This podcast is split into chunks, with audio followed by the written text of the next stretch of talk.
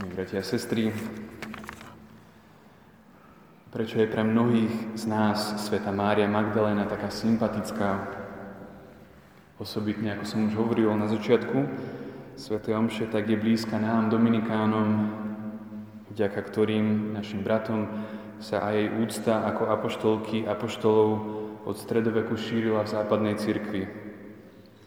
Ale kto by nemal rád obratenú hriešnicu, ktorá Krista tak milovala, že ostáva pri jeho prázdnom hrobe, aj keď zmetení a sklamaní apoštoli od hrobu odchádzajú.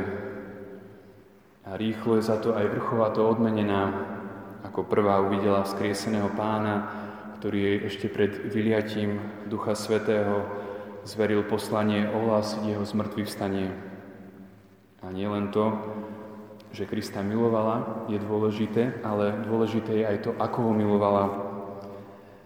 Čo tým myslím? Tak vo svojej óde na lásku, ktorú považuje za základnú charakteristiku kresťanov, svätý Cyprián píše, ale pokiaľ by sme od nej, od lásky, odňali trpezlivosť, nič by z nej neostalo, od ním od lásky trpezlivosť a bude sa pokúšať vytrvať bez sily a bez koreňov. Vytrvalá trpezlivosť je, milí bratia a sestry, tou kľúčovou čnosťou milujúcej Mári Magdalény a tiež všetkých, ktorí sa snažia žiť autentický kresťanský život. Prekvapuje nás, že potrebujeme trpezlivosť aj vo vzťahu k nášmu pánovi. Nebývame zvlášť netrpezliví, keď sa Pán neponáhľa s vyslyšaním našich modlitieb. Jeden príbeh hovorí o tom, že istý kňaz raz niesol sveté príjmanie 90-ročnej dáme. Bolo to krátko po pádi Berlínskeho múru a ten kňaz prosil tú ženu, aby sa modlila za nové kňazské povolania, zvlášť na západe. A ona mu odpovedala, tak na to zabudnite. Od svojich 7 rokov prosím Boha, za obrátenie Ruska a pozrite sa, ako dlho mu to trvalo. Predsa tu nebudem ďalších 90 rokov, aby stihol vyslyšať ďalšiu moju modlitbu. Priznajme si, milí bratia a sestry, že niekedy, možno aj často, bývame pri modlitbe netrpezliví. Neplodnosť, sucho a únava, ktoré pri modlitbe častokrát zakúšame, tak tieto nás odrádzajú a pokúšajú k tomu, aby sme to vzdali. Unavuje nás aj seba disciplína a dlhá námaha, ktoré plodná modlitba vyžaduje. A sme v koncoch, keď sa po nekonečných hodinách nedieje nič.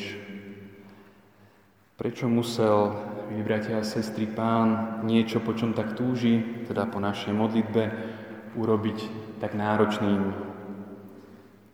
Svetý Atanás vo svojom známom živote svätého Antona uvádza nasledujúcu udalosť zo života veľkého pušného otca.